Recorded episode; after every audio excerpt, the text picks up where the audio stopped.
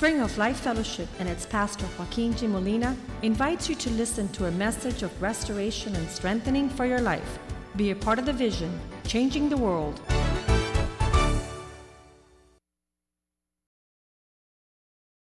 this spoken word. Uh, I had told Ken, Kenny and Mauricio were talking about it there in the corner of church, and they were like trying to like figure out what he's gonna talk about, what the word was gonna be.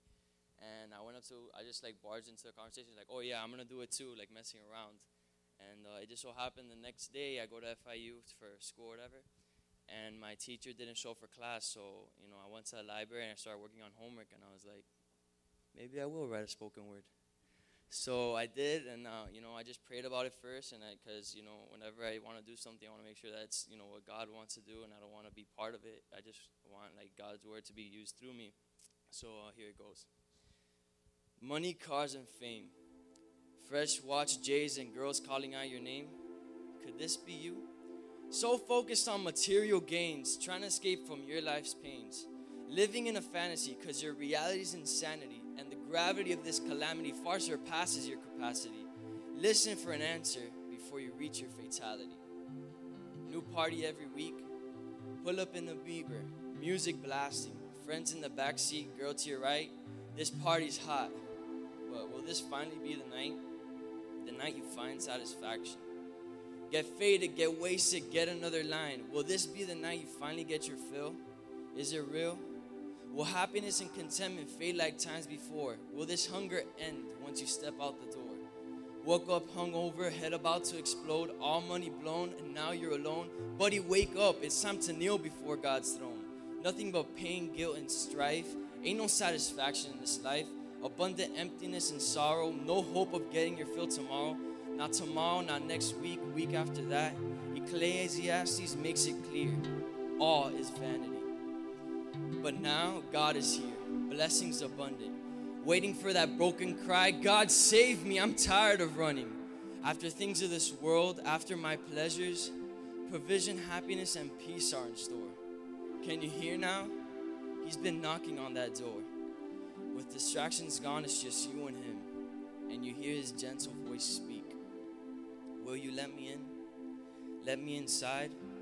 I'll care for you, love you, replace your name. From loser to winner, no more shame. No worries, no hassles, eternal peace. Patience, forgiveness, all sadness will cease. No longer cursed, but now you'll be blessed. Though once you were naked, I'll make you best dressed. Stop wasting your time seeking pleasure on earth. There's mansions in heaven, so what's your kingdom worth? The good life was paid for and bought with a price. Surrender your will, the good life's in Christ.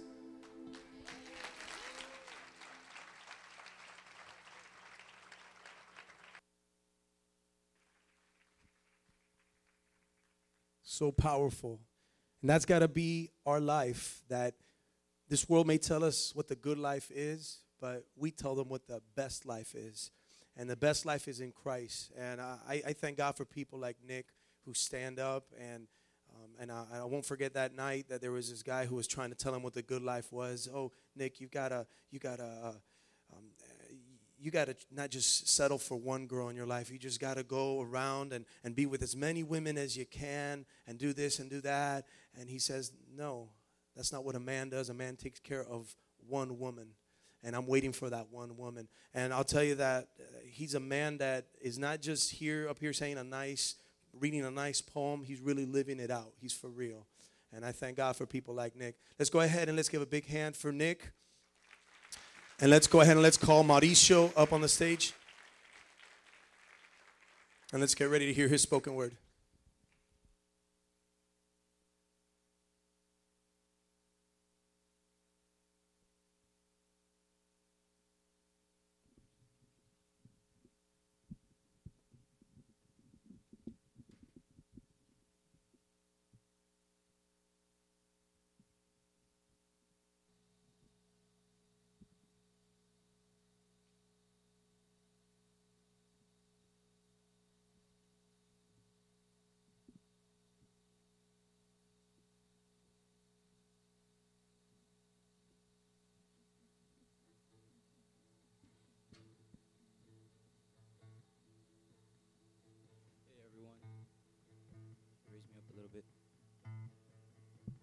Uh, this spoken word that that um, we wrote, it was kind of uh, going alongside Kenny's preaching yesterday. Um, it was about the power in your words and um, what God can do if you let Him through your words, or if not, how Satan can use your words to destroy others. And and it was so powerful. Just just. Um, reading about this and the whole week I was preparing and I was and I was thinking about it and I was I was praying and I was asking God to show me something. And man and then I was worried because it was Saturday already and at four o'clock and I had to present this thing in three hours I had nothing. So I'm like okay God you know do your work again you know just just put something. And and man and it was just amazing to see how God just just like poured out his heart on on these on these papers right here. And um, if you can just just at this time uh, when, when i'm sharing this just kind of you know put yourself in, in that place just openness and, and receive what god wants to do through you and through your words.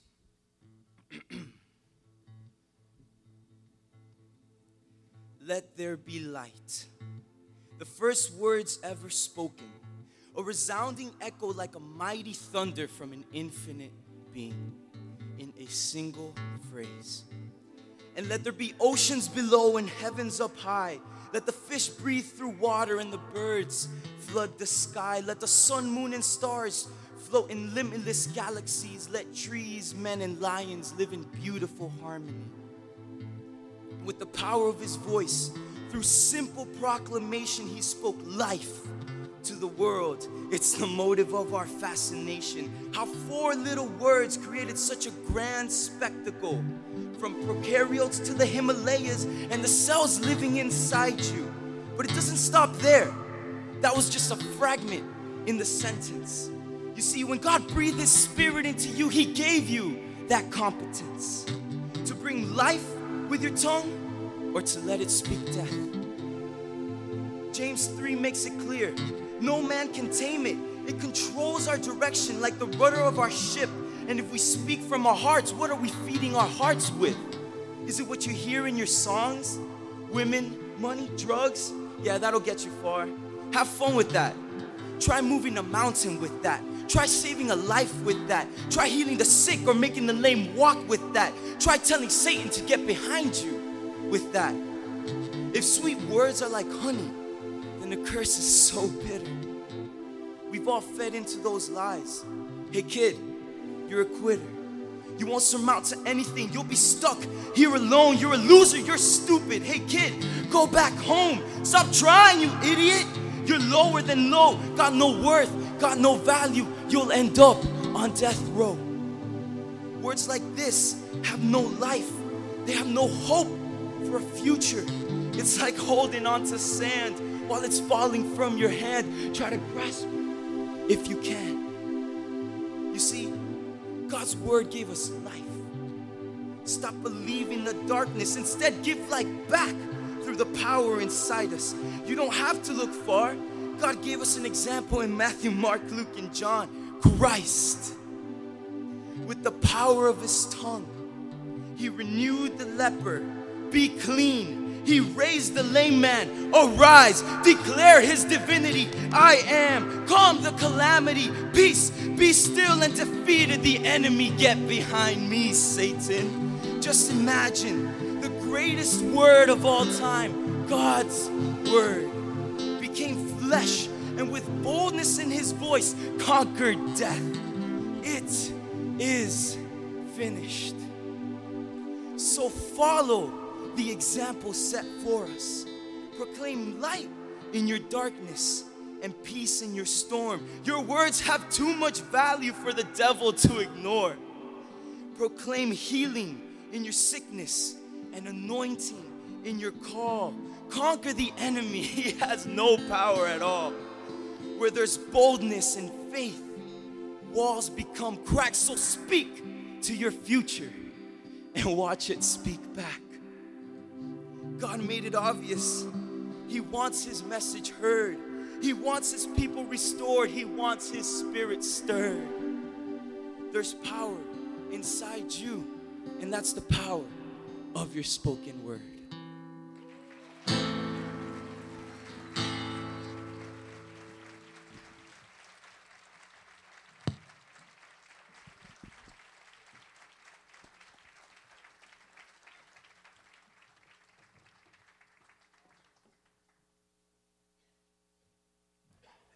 Amen. Hallelujah. And the Bible teaches that our thoughts will be the substance of our words, and the words will be the substance of our actions. And so, what a man speaks will determine the direction his feet will take.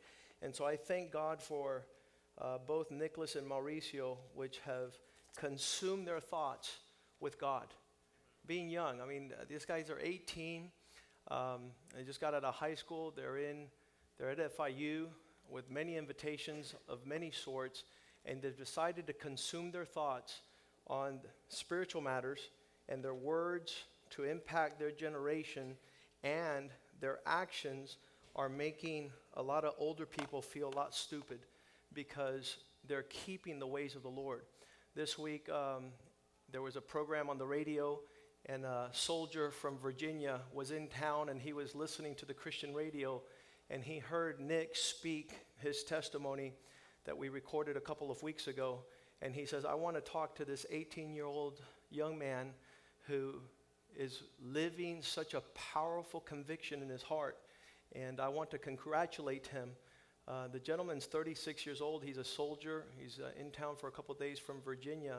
And when he was hearing Nick's testimony on the radio, he called in to say that uh, he specifically just wanted to call to encourage him and to, to really thank him for his words.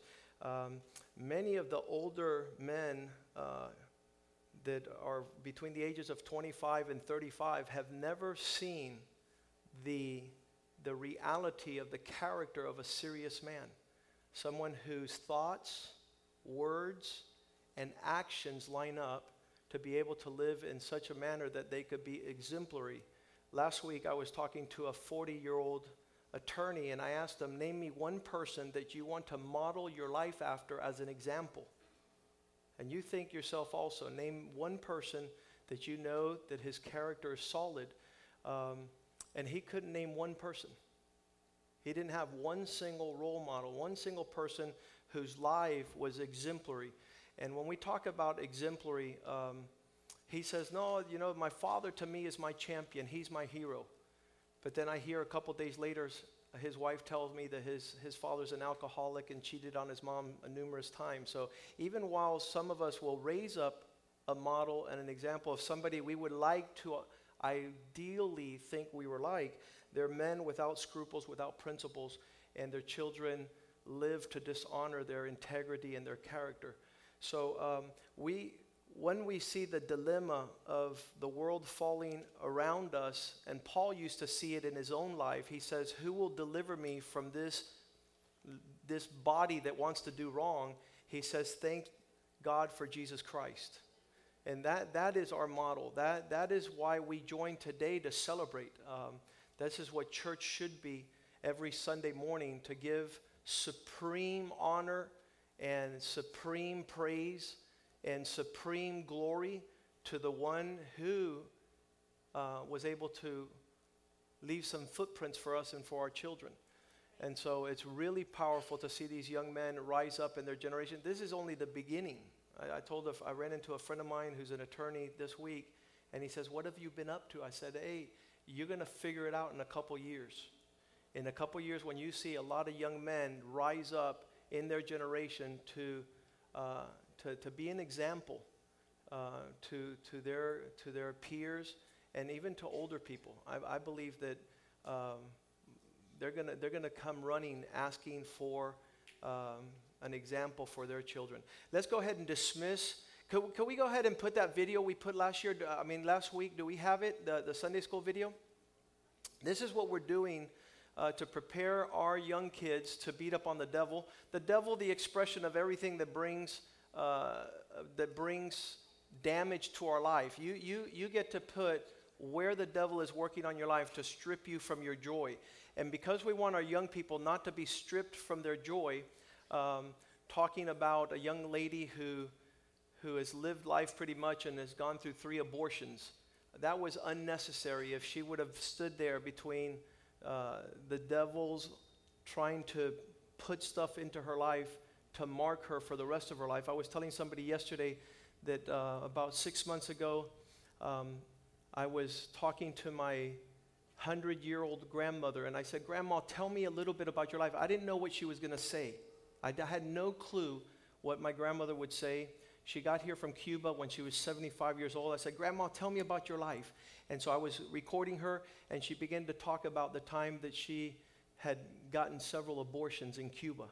And she began to weep, and she says, I still see, you know, I imagine the face of these little creatures that, that because I was distant from God and I was living absent His order, um, the destruction that, that, that, that, and she's 100 years old. This must happen, you know, when she was in her 20s, 30s, and, and she, that still marked her heart. And so we're teaching our young people don't let the devil mark your hearts. Don't let the devil come in your life early on and cause you to have regret and consequences. So we prepared this little video so they could kick the devil's butt out of their lives and um, defend themselves from things that later they might regret.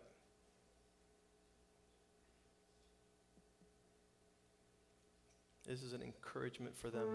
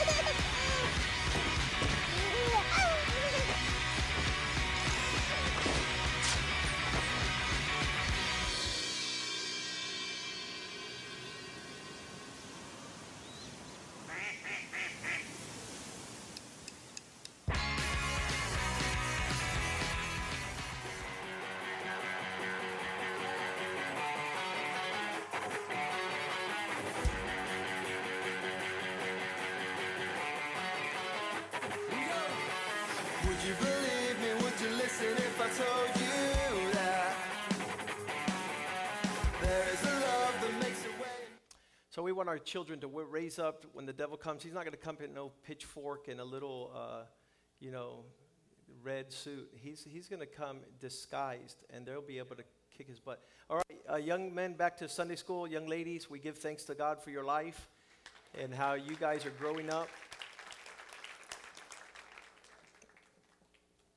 We had an incredible time on Wednesday and Thursday on some uh, the historical origins of the dark holiday of Halloween and how it is the second most celebrated feast in the Satanic Church. Um, they, they make Halloween a great uh, expression of feasting and partying upon the earth. And by no surprise, um, some people still don't understand the depth of, of that expression. So they've called it all sorts of things the Harvest Fest, the, a day for candy, a day to have fun. But uh, its origins are really steeped into um, uh, the occult and, and that which is not pleasing to the Lord. Um, somebody asked me, Well, Pastor, give me one verse in the Bible that tells me that I should not participate. And so uh, I would always direct a verse that was helpful in my youth Ephesians chapter 5, verse 11, where uh, the Bible says, Have no fellowship. That word fellowship, do not participate with the uh, unfruitful works of darkness. Rather, point them out as being such. Point them out as being not from the Lord. And, and those of us that want to uh, fall on the kingdom light, the kingdom side of eternity, where uh, I tell people there's two kingdoms a kingdom of light, a kingdom of darkness. So we celebrate now not Ozzy Osbourne and, and, and wickedness and witches and warlocks. We, we celebrate the kingdom of heaven, uh, the king there being Jesus. And, uh, and, and we start here. Thy kingdom come, thy earth, thy will be done here on earth. Here on earth, we begin to divvy up what side we're on. And unfortunately, we're living in a schizophrenic, uh, bipolar society where people still have not decided who they're going to serve and whose side they're on. So people are all over the place. Um, we were talking about a word for the last days. And, and some people don't want to be confronted with the last days. Um, my responsibility as a preacher is to speak of these things and to be able to shed light. And the Bible in 1 Peter chapter 4 and verse 7, uh, it, it's a word that specifically uh, deals with the end times. A lot of people don't want to go to church because they say it's not relevant, it's not consistent with what we're living nowadays. Well, when it's talking about the last days, Peter, one of the followers of Christ, um, he says, The end of all things is at hand. This is the final chapter of God upon the earth. And now he wrote these words 2,000 years ago. So he's talking about we're already living in the last days. Some people always, they constantly come up to me and they say, Hey, Pastor, do you think we're living in the last days? I say, Yeah. The Bible says that the, the Bible was written, the, Old Te- the New Testament was written for the benefit of the last days. And so it says, The end of all things is at hand. That means within reach, it's not distant. And therefore, our mindset needs to be that of being serious. Being serious, consistent with sober, reverent, uh, making sure that our conversation is consistent with reality. That's what seriousness is. No clowning around. Um, we're living in a generation that, that comedians are highly remunerated and given large sums of money to bring feelings of levity or lightness, making light of things, uh, making fun of all things. And so we see that those are the, uh, when you see um, things like Bart Simpson's The Simpsons on TV, and you see that that, that would even be popular or remunerated in, in our generation. It's a, it's, it's a joke and it's not serious. They make fun of all things. Um, being watchful in our prayers, bring not, not religious prayers, but saying, God, you know, I want to be at the right place at the right time with the right people, um, consistent with what your desire is for my life. So this is what Paul is saying, I mean, Peter is saying. And then we talked about certain things that are consistent with this attitude. What does a person who's serious, giving serious weight to the last days, being vigilant, and being connected with God in his communication, the prayers, then it tells us what? Verse 8. It tells us what this person is doing.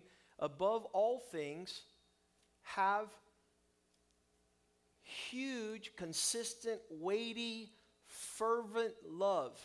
Now, in the 60s, there was this whole hippies movement, and they were like, you know, sex, drugs, and rock and rolls, and we're into a lot of love, peace, daisies. And, and that's not the love this is talking about. We're not talking about lust, taking people advantage by being sexually intimate with them without a commitment. That's not the love this is talking about. Um, be fervent in love for one another is, is the love that we see on the cross, the love of God who crucified himself that he might save all men. That's love. Um, love is the restraint of self, taking advantage of others, um, uh, taking advantage of others at their expense. That's, that's lust. That's self. Love is, there's no greater love than to, you know, give your life, serving and, and, and being able to, um, you know, go, go a second mile, go a third mile, and, and be able to reach out to others. So in the last days, we're being serious, we're being connected by God, and, and the, the largest tie to being right with God is our capacity to love. And Jesus says, If you love me, you'll keep my commandments. So true love is obedience. And not, it's not a feely, touchy sentiment. Uh, it's not Twilight. You guys understand Twilight, the, the novel? Um, if you love me, you'll go to hell with me. That's, that's not the love we're talking about. We're not talking about a love that's destructive and taking advantage and bringing others down. And that's, that's what we see nowadays. Uh, a boyfriend tell his girlfriend, if you love me, you'll have sex with me. Uh, We're not married, and that would be destructive to me. and to my dignity and to my honor. And, and that's not love. That's your selfish pig. That's you trying to take advantage of a situation outside of reality. Um, so there it is. Last days being serious, it means being fervent. For those of you that, that want another example of this love, it's in the next verse, verse 9. This fervent love um, is one that reaches out to be hospitable, caring for other people without grumbling. The reason why people don't want to go to church today is because they might meet an orphan. And I'll tell you that just last week, we have three boys. Their father is out of their life totally. Their mother just got run over by a car. And so, three boys, Matthew, Ryan, and Christian, have come to church and they need to see an example of a real young man. They, I mean, they're, they're, they're, I think they're 12, 10, and 6. They need to see an example of a family. They need to see an example. And people don't want to join the church because they would have to give a righteous example to three young men who, when they got here last week, it's almost like they just got dropped off on a, on a spaceship. I mean, we all have problems. How many are having issues, right? But imagine their lives. And they need you. They need your love. They need your embrace. They need the consistency of you showing up and giving them a hug and saying how school is and, and how's their homework and, and, and being here, serving them in youth group. And there's widows here. Um, and so there's all sorts of real issues in the house of God where you make yourself available to to be hospitable to one another without complaining. Oh, church again? Yeah, church again. Because Ma- Matthew might want to see you. Ryan might want to say hi, and they might want you to care about them. And without grumbling, without it being, uh, you know, raking um, coals on your back here. Verse 10, Paul, uh, Peter continues to as each one, you're not expected to give what you don't have. God does not want anybody to bring, you know, this is this verse says, as each one has received a grace, minister, minister it, serve it to one another as good stewards of the manifold grace of God. Each one of us have a real special, unique uh, characteristics of love and of goodness, and, and we're supposed to see that. And as each one of us see that, um, we'll know that God is in our midst because he says these are manifold measures of grace of God. God is showing himself through all of us. Again, the last days, fervent in love, being hospitable, giving what you got. God is not expecting you to speak French if you only speak German. Whatever you have to give, that's what you offer. Um, so it's, it's exciting to see what God is doing in the church in the last days. Verse 11 it goes on to say, if anyone speaks, let him speak well. If every time you open your mouth you offend somebody, keep your mouth shut. If you're just offensive, you know, just, just nod your head and smile. We don't want to hear words that, that are improper, okay? If anyone ministers or serves, let him do it with all the ability he has, which God supplies. That in all things, that in every, imagine each one of us pouring out what God has put in us so that God, in all things, God may be glorified. God might be seen through Jesus Christ, to whom he belongs the glory, the dominion forever and ever. Uh, the greatness of God is the spotlight of our existence, even as we are part of his church. But verse 12 is hilarious because verse 12 says, Do not think it's strange that while you're doing these things, it's going to feel like a real wicked fire has lit your behind. Because when you start serving and dealing with others, you're going to get the backlash of huge amounts of trials, which will prove your love. Because if you go up to somebody and say, I want to help you, and they step on your toe, you're like, and you want to grab them by the throat. No, you say, Oh, sorry, excuse me. Um, it was funny as, as uh, the night shows, the, these uh, nighttime shows, um, were doing something where uh, they, they told the parents to steal the next day after Halloween, take all your candy away from your kid and tell them you ate it. And so as the kids woke up in the morning, uh, the parent would say, you know, the Halloween candy you picked up last night, I ate it all. And those kids were throwing tantrums. They're like, no! Well, one little girl says, Okay, but next year maybe we could share. That was so sweet. She's like, Hey, psychopath, how about sharing, you know? And then apparently another child saw its parent and he says, That's all right if it makes you happy. You know, you ate my candy, you psychopath. If that's what keeps you.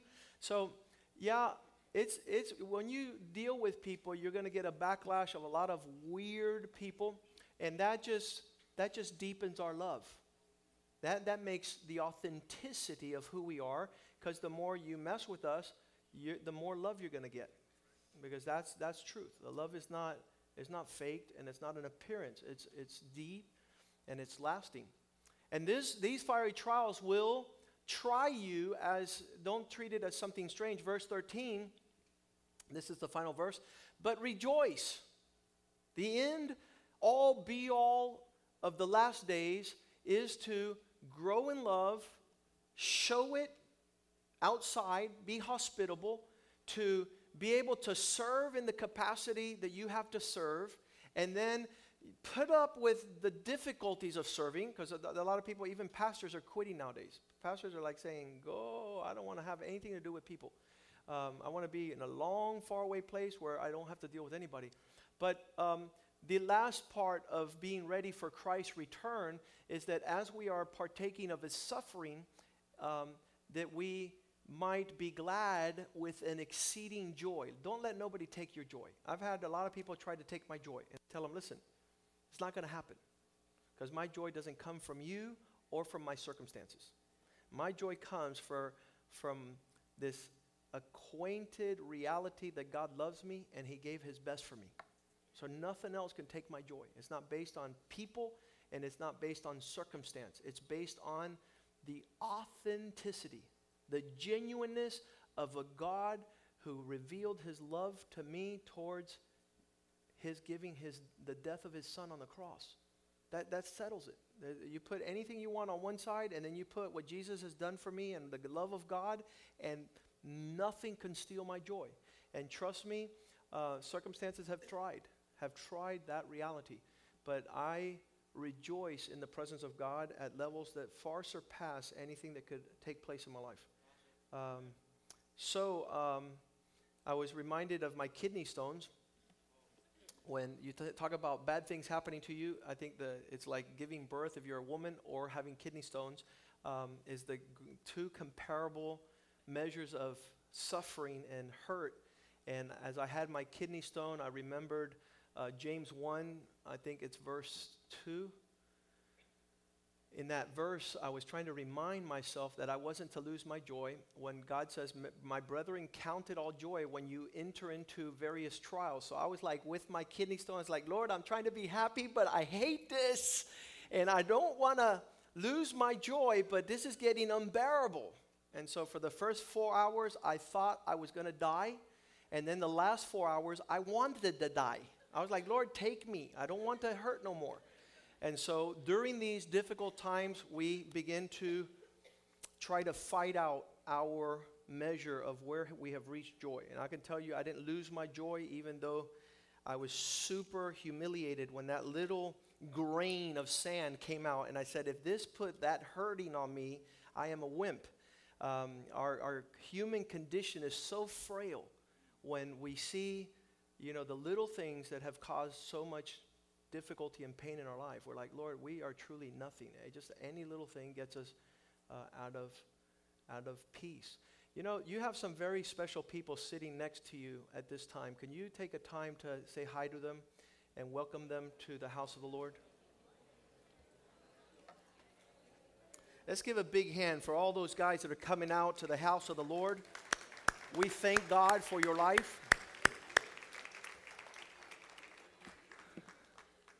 I'm going to I'm gonna bring uh, a special couple. Joa and Catherine, come up here. I'm sorry, I have to do this.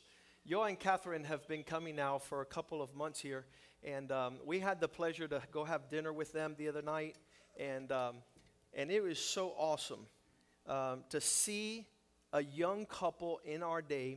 Um, sorry about this, guys, but you know, I need to introduce you, and I will introduce the rest of us to each other little by little. Um, this is Joa and Catherine. Uh, is a um, he's a professional painter, um, and, and he does a, a lot of things, but he paints. And also, Catherine's a school teacher, and they started coming out here a couple of months ago. And I'm just really, you know, blessed to see, again, just like my son, who is a young man trying to attain to what God wants for his life, this couple who comes a couple of months ago and, and at different episodes of their life, they're trying to say, okay, how do I fit what I'm learning at church in my life? Because I, I think it's a waste of time if we're coming out here and we're not moving in that direction. But seeing these young, uh, this young couple move in that direction, they have a baby boy, they're going to have another child pretty soon. Um, they're, they're thinking about buying a house, and just, just that, that season of life, which I remember, um, is past me now. Um, we're looking forward to grandchildren pretty soon. Um, that's the, our next level. Uh, yes, you clap. Yeah, I want to see my grandchildren. Joshua, calm down. Joshua's back there with a big smile, you know. Shh, calm down. Uh, it was funny because Joshua comes to the house last week and he says, Dad, I'm having problems with chemistry. And I said, Look, it all starts in the eyes. You look and you, you check it out. And he goes, That's not the chemistry I'm talking about. Okay, well, I'm sorry. That's the only chemistry I learned in high school. Um, so, and then uh, Richard and Chavelin, Richard goes, I can't believe you told your son that when I was his age. You never let me. I said, You had too much chemistry. You, you had to slow down a little bit. No, but uh, getting into seeing a young couple in our generation try to figure it out, you know, try to listen to God. Um, I'll tell you, there's two things, and real quick. Um, the church is here to help you know that God exists. That you should have that reality. I want everybody that ever walks into this place to know that God is real and that He exists. And then, second of all, how to talk with Him, how to get to know Him, how to how to live like He wants you to live. Those are the two aspects the church is here for. Um, the people that aren't interested in knowing that God is, exists or that don't want to listen to Him, pretty much church is not for you. Because here at church is not to sit there and, and come out here every week and convince you, come on, you got to listen, you got to listen. No. This is for people that, that want to know if God is real and how to talk to Him, how to communicate. I had a couple come to me this week, and they've been with us for 10 years. And I said, I refuse to listen to any of your issues because 10 years ago when you came here, you didn't know God existed and you didn't know how to talk to Him. 10 years later, you know He exists and you know how to talk to Him, so you should be talking to Him. And you should figure out what He's saying and do it.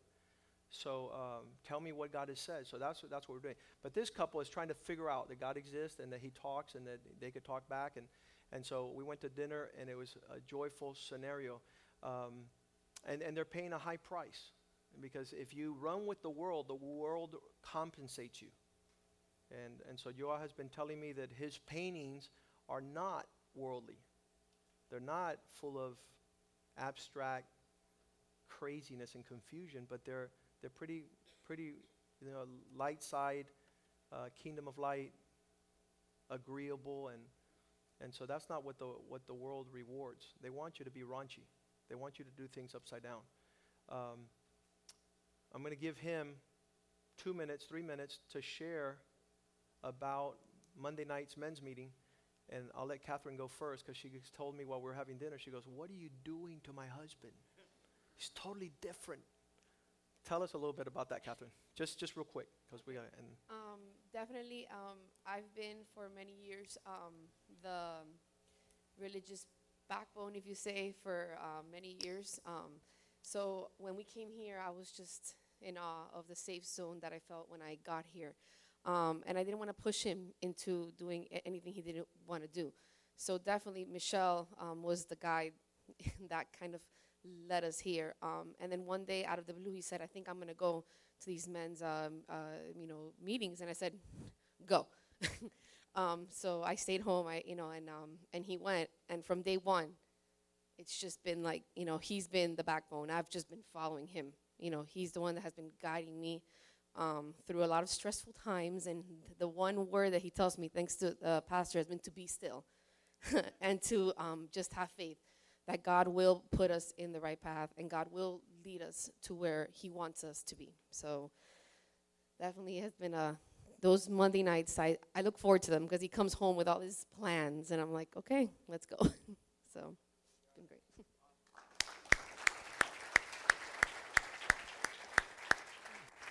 Amen. Um, you put us on the spot, Pastor. Uh, yeah, so I mean, I'll tell you one quick story about the men's groups. Uh, we, you know, we've been coming for about six months now, and it's been kind of, you know, I, I feel like God kind of has me by the hand, and whenever, you know, he he puts a test in front of me, he kind of shows me the answer, and he's kind of like, I know you're still figuring it out, so let me kind of show you the way. Um, so we've been looking to to rent a house, uh, a townhouse. We have a new baby on the way due in April. Um, and so we, we've been looking at houses forever and we had found this townhouse and we had you know we had some reservations about it but we had pretty much made up our mind that i was going to go the next morning and put the down payment or whatever is to rent the house and that was the last that we had agreed on and i come to the uh, was it no it wasn't the men's meeting it was a wednesday um, uh, Wednesday night. Wednesday night mass. And I'm sitting there, and the entire message, I mean, they actually had it up there. It said, Be still. And at different points of the night, I'm trying to convince myself, well, that could mean this, this, and you can you could still get the house. And then he would say it again, be still.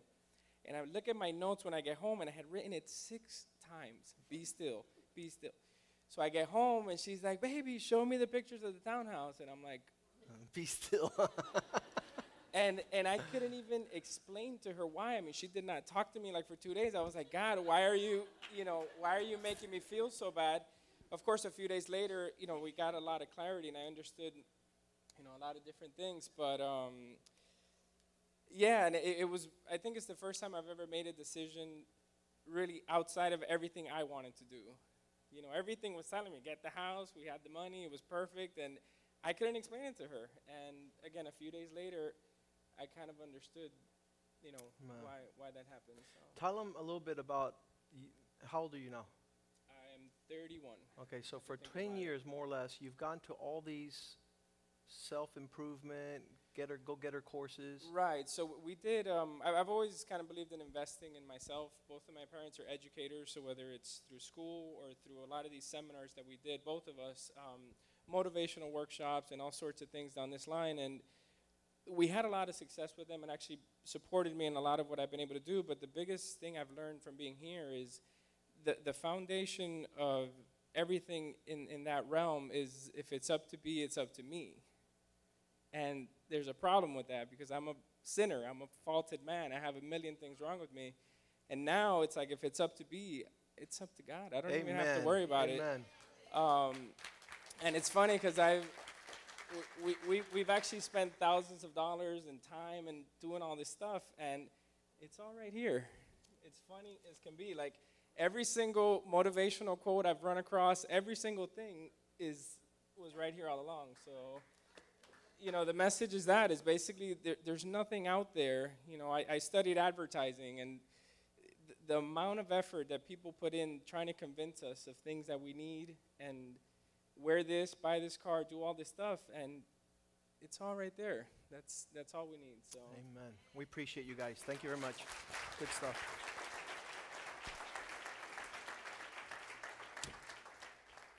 Proverbs chapter 10 verse 22 says that it's the blessing of the Lord. This is what we're this is why we live the way we live.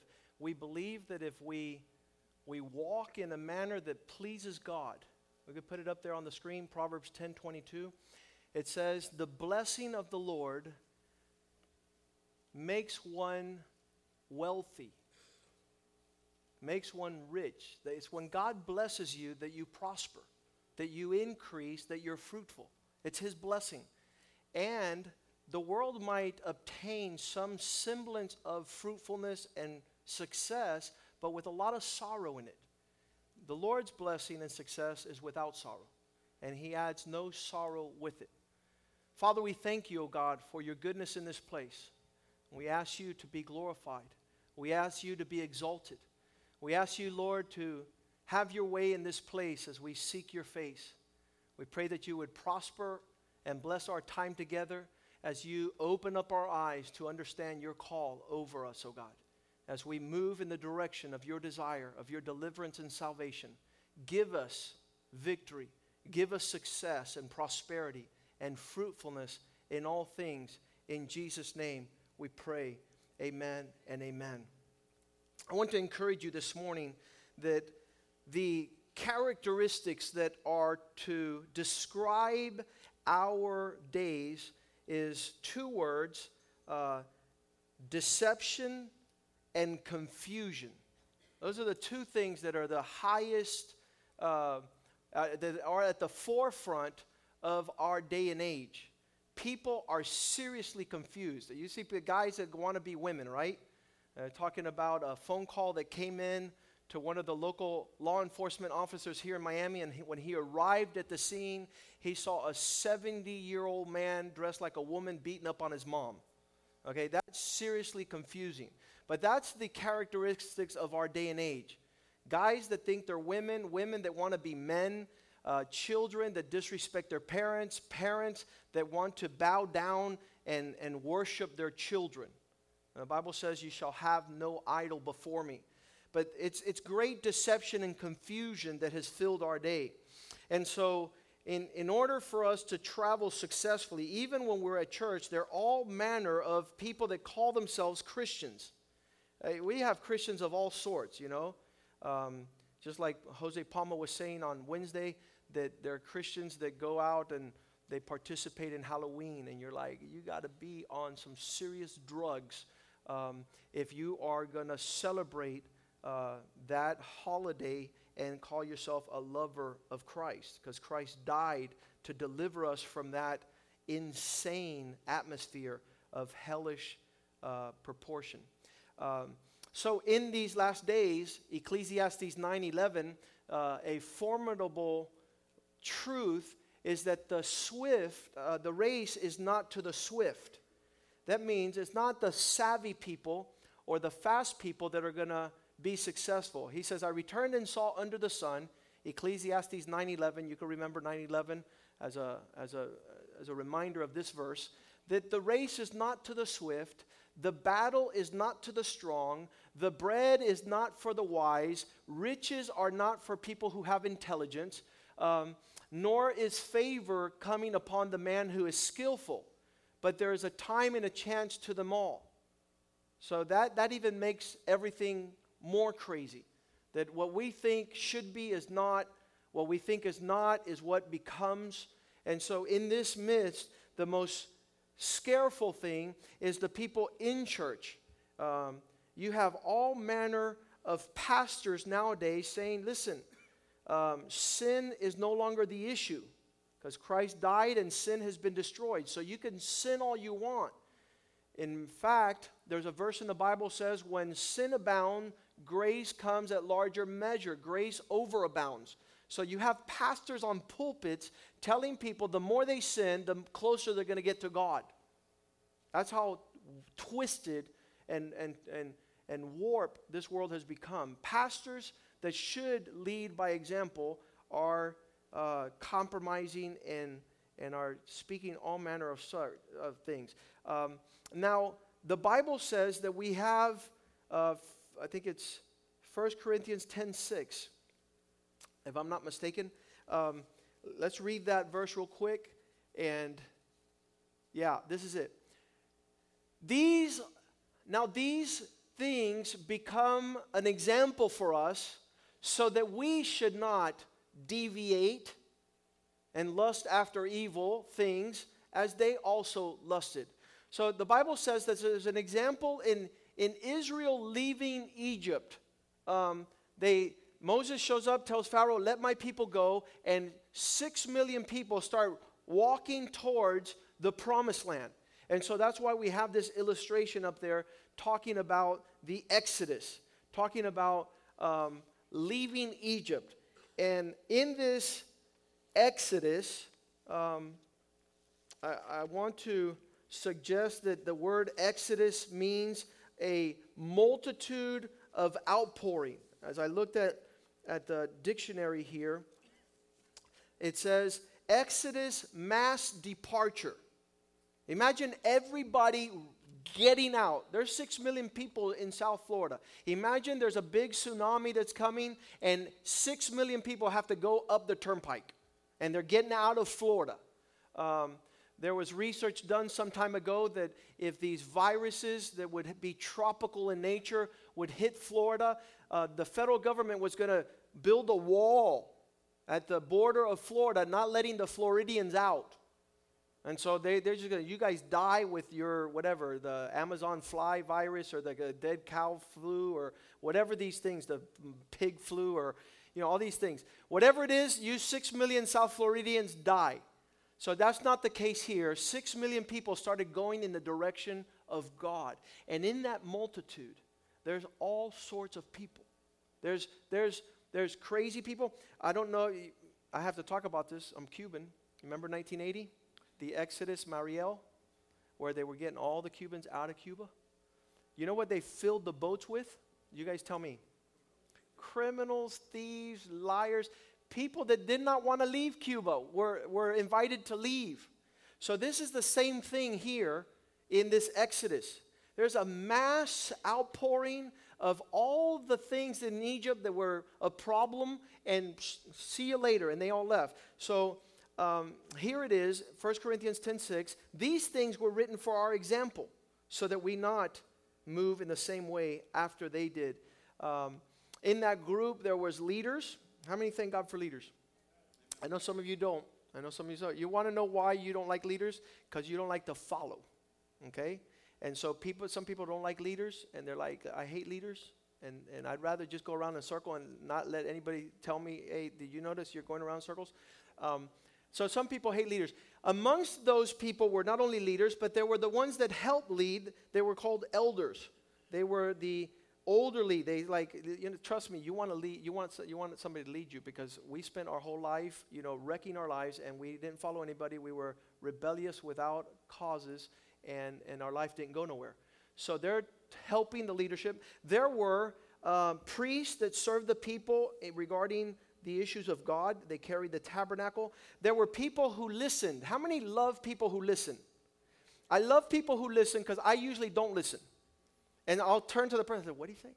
So if that person listen, I get from somebody who listen, hey, what, what, what, what verse? And so it's awesome to have people who, um, who listen in the group because when you miss something, they, they'll tell you, no, that's not what he said. He said this verse. Okay, so people listen are a blessing. Okay, and then there's obviously people who don't listen, the rebellious people, and there were people who had their own ideas. Okay, so in this regard, um, there was also a group of people that the Bible, and we're going to go to this verse real quickly in the book of Numbers, um, chapter 11, verse 4. No, let's go to, I'm sorry, Exodus. We're, we're going to go to Numbers now, but let's go to Exodus 12 37 first. So we can just see this, this category of people, and, and we'll call them the rabble. Tell your neighbor, rabble. The rabble. It's a weird word rabble. I've never heard that word until I was reading the Bible here. Uh, we're reading Exodus 12 38. A multitude of people went up with them also. So this is not the leaders, this is not the followers, this is not the elders, these are not the priests. This was a mixed multitude went up with them. And one thing about mixed meant that that word is rabble. These people are vulgar, disgruntled, they are upset, they're, they're in the crowd. And it's these people who influenced Israel in Numbers 11:4. Now we're going there. It was the, the mixture of people within the people that were going. Um, I don't know if you guys could put up there the, the King James Version. Maybe it has that word. Now the mixed multitude or the rabble were among them, yielded to intense cravings. These people got some hard feelings that we need to desire something other than what God is giving us. Do you know a Christian like that? They would want to rewrite the Bible. They would want to uh, suggest um, things that God doesn't suggest. And it says, So the children of Israel also wept again and said, Who will give us some meat to eat? There was no meat in the desert. That wasn't on God's menu. Do you know a Christian that wants to eat out of his own menu and not out of God? Well, I don't think, I don't believe in that. I believe if there's love, then everything's okay. All you need is love. Listen, these people are in the mixed. They're in the mixed. And if you ask them, they're not going to tell you what the leader's saying. They're not going to tell you what God is saying. They're not going to tell you what the person who listens says.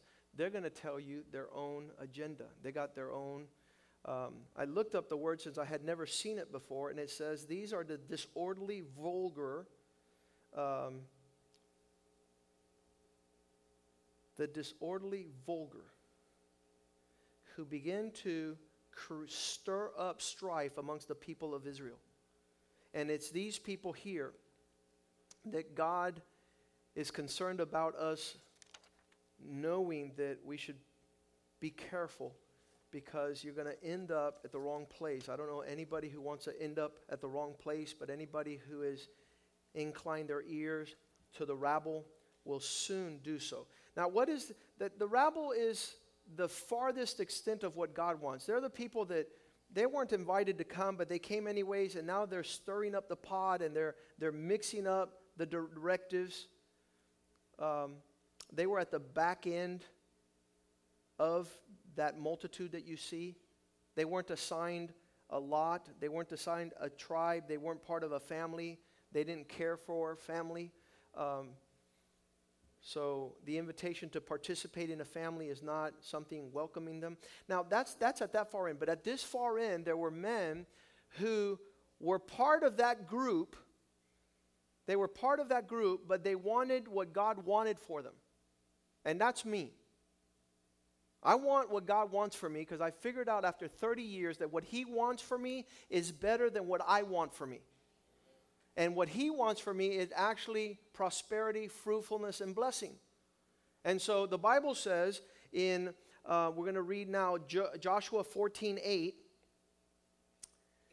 that there was a man named Caleb, and he went up with me, and he says, but my brothers who went up with me made the hearts of the people sink. So the rabble was making people discouraged. I, however, followed the Lord my God wholeheartedly. You guys see the two extremes? One that discourages people from following God, and one that says, hey, what God said, He will do. And as for me and my house, I'm going to follow the Lord. There's two extremes there. And so, in between, there's all sorts of other things. But here, a man named Caleb, who, when everybody was on the mix, says, I will follow the Lord wholeheartedly. Verse 9 says like this So on that day, Moses swore to me, The land which, which your feet have walked will be your inheritance, and that of your children forever. The blessings not only for you, but for those that come down the pike, because you have followed the Lord, my God, with your whole heart. And there, if there is a travesty in Christianity today, is the people who serve God with half-heartedness. I love the Lord. Oh, I know what the Bible says. Well, then why don't you do it? Well, I just I have strong feelings in another sort or in another uh, scenario here. Um, he says, "Me and my children after me are going to be blessed because I have purpose listen to me, zero compromise. Zero. I'm not going to play, I'm not going to I'm not going to mess around with what God says. What God says, that's what I want. And I want to walk in it. And so here it is in verse 10 he says, "Now behold, the Lord has kept me alive for 45 years since the time he said to Moses while Israel moved about in the desert. So here I am today, 85 years old. If you have a wholeheartedness about your walk in the Lord, I guarantee 40 years from now, you're going to be solid in the things of God. In verse 11, he says, I am still as strong today as the day we left Egypt. And we sat out with Moses, the leader. He's still following the tracks of the leader. I am just as vigorous and to fight. He wants to go beat somebody up here. I'm, I'm as vigorous to fight whatever it takes, like that little kid in the Sunday school video. Come on, bring it on. Now as I was then. I'm so I'm so given over to these things to fight the battle. Where are they? Where, where are they? Listen, when they come into the promised land, you know what he does? He goes, I want the best place. I want Hebron. I want where the big giants are. This guy is going to take them out for real. There are a group of people called the tribe of Reuben, the tribe of Gad, and the, the half of the tribe of a tribe named Manasseh. They said, No, no, you, you guys go on. We're, we're going to stay on this side of the Jordan. Because, you know, we're taking care of our cows and we just want a nice life and we don't want to be so radical and you guys are doing this. Listen to me. It's not going to take half heartedness. It's not going to take wimpy Christians. It's not going to take worldly Christians. It's not going to take carnal Christians. It's going to take those like Caleb who says, You know something? I'm not tired. I'm not discouraged. I left when I was 40. I'm 85 and bring them on. Some people have says that, jo- uh, that Caleb says, look, I'm going to beat them with my fists, and if I don't have fists, I'm going to kick them with my feet, and if I don't have feet, I'm going to bite them, and if my teeth fall out, I'm going to gum them. I'm going to fight. I'm going to stand up for God. I'm going to be the real deal. I'm going to be a Christian in church, out of church, in the world, wherever I go. I love Jesus Christ. I serve Jesus Christ. I will die for Jesus Christ. And I'm not going to dress it up. I'm not going to I'm not going to play lukewarm Christianity. I'm not going to be a Christian in church. Listen, if you have nothing to do with Jesus Christ, you don't belong in church. Church is what Christ died for.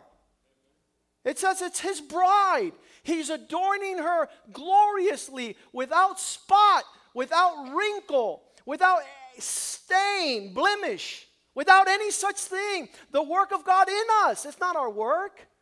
We, we, we need to shine for His glory. We need to live. I told Joab, I told Catherine, you guys are a young couple. Let the world see the peace, the harmony, the joy, the fruitfulness of people who live for the glory of God. It's not about us carrying a weight of frustration and hardship. He wants to give us all things freely to those who love Christ and live for his glory. And so, here in this mix, I, I, just want to cut because we already have the people from the second service showing up. I have a good time.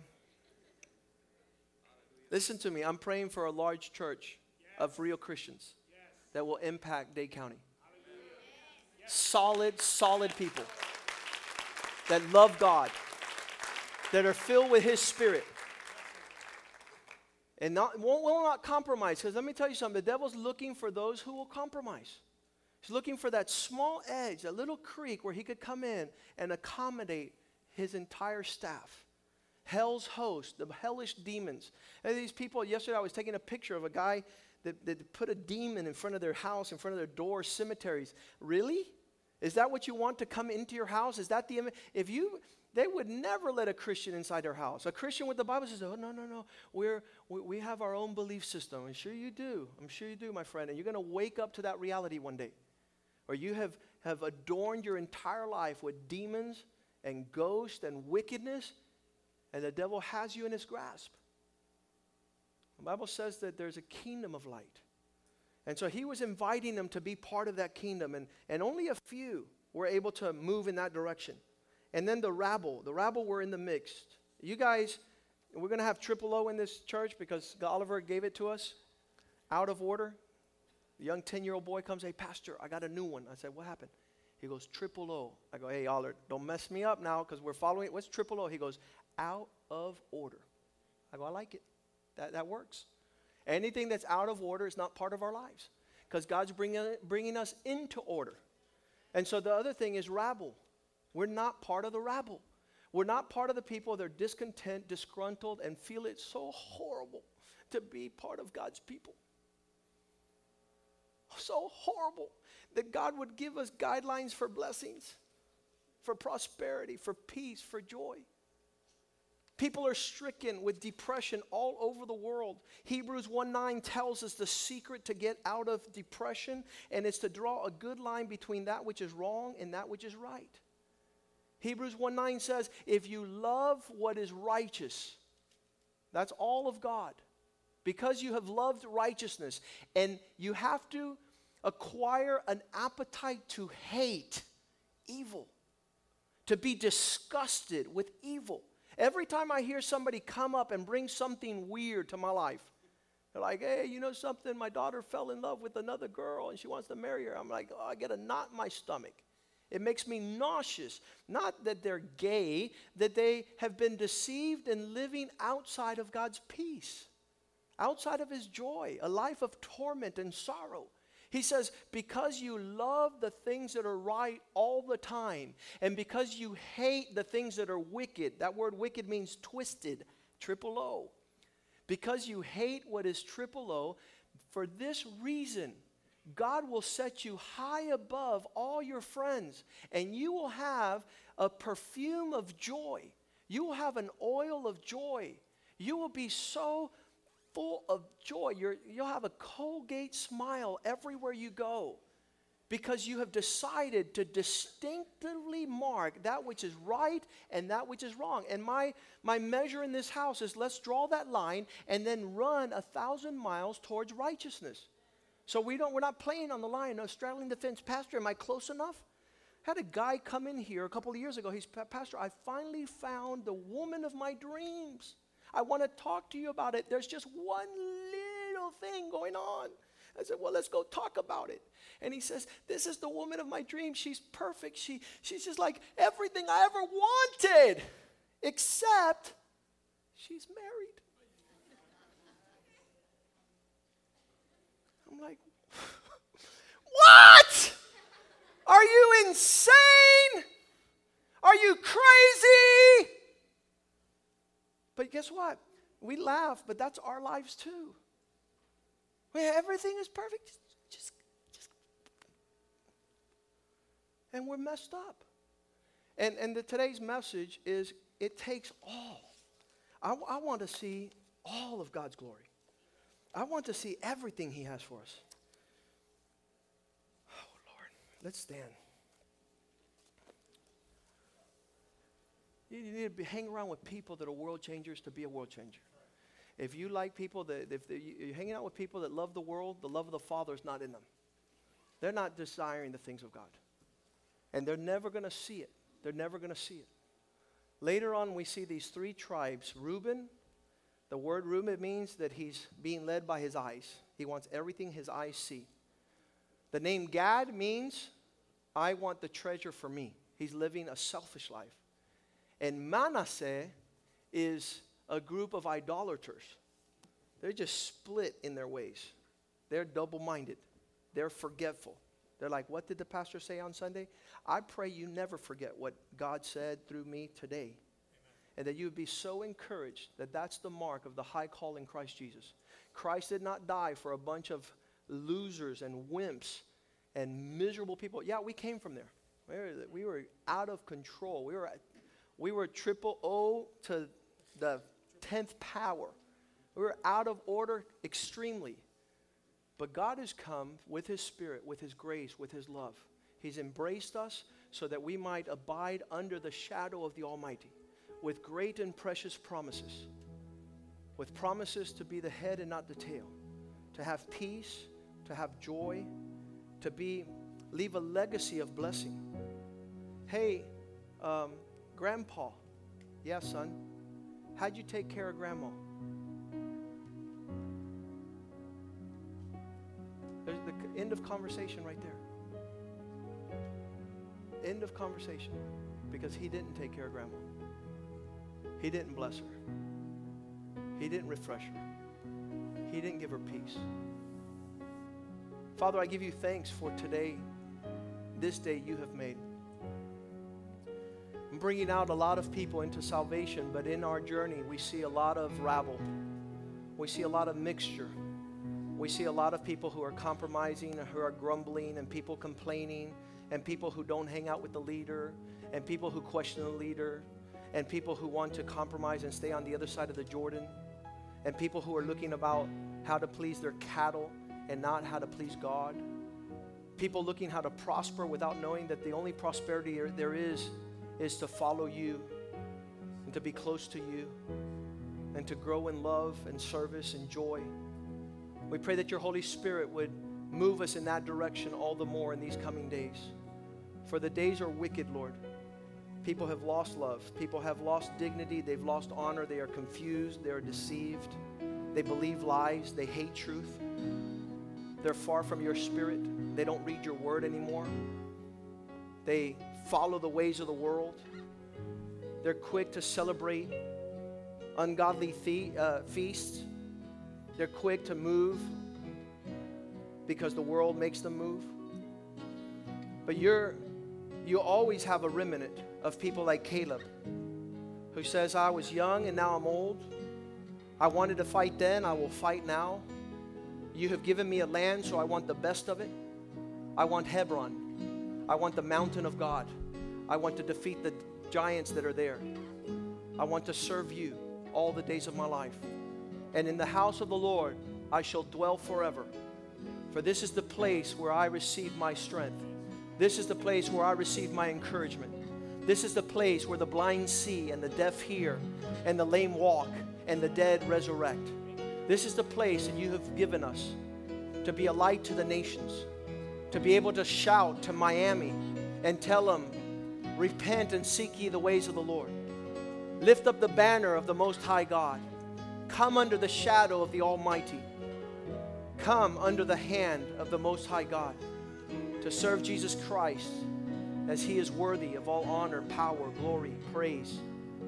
Father, we pray that your blessing would be on each family here and that through the week we might be sensitive to your voice and that we might continue to move forward in the direction of this great exodus, this mass departure from this world to the next. That your kingdom and your righteousness is what we seek all the days of our life. And we give you thanks for your peace and your goodness. In Jesus' name we pray, and the house of God says, Amen, amen, and amen.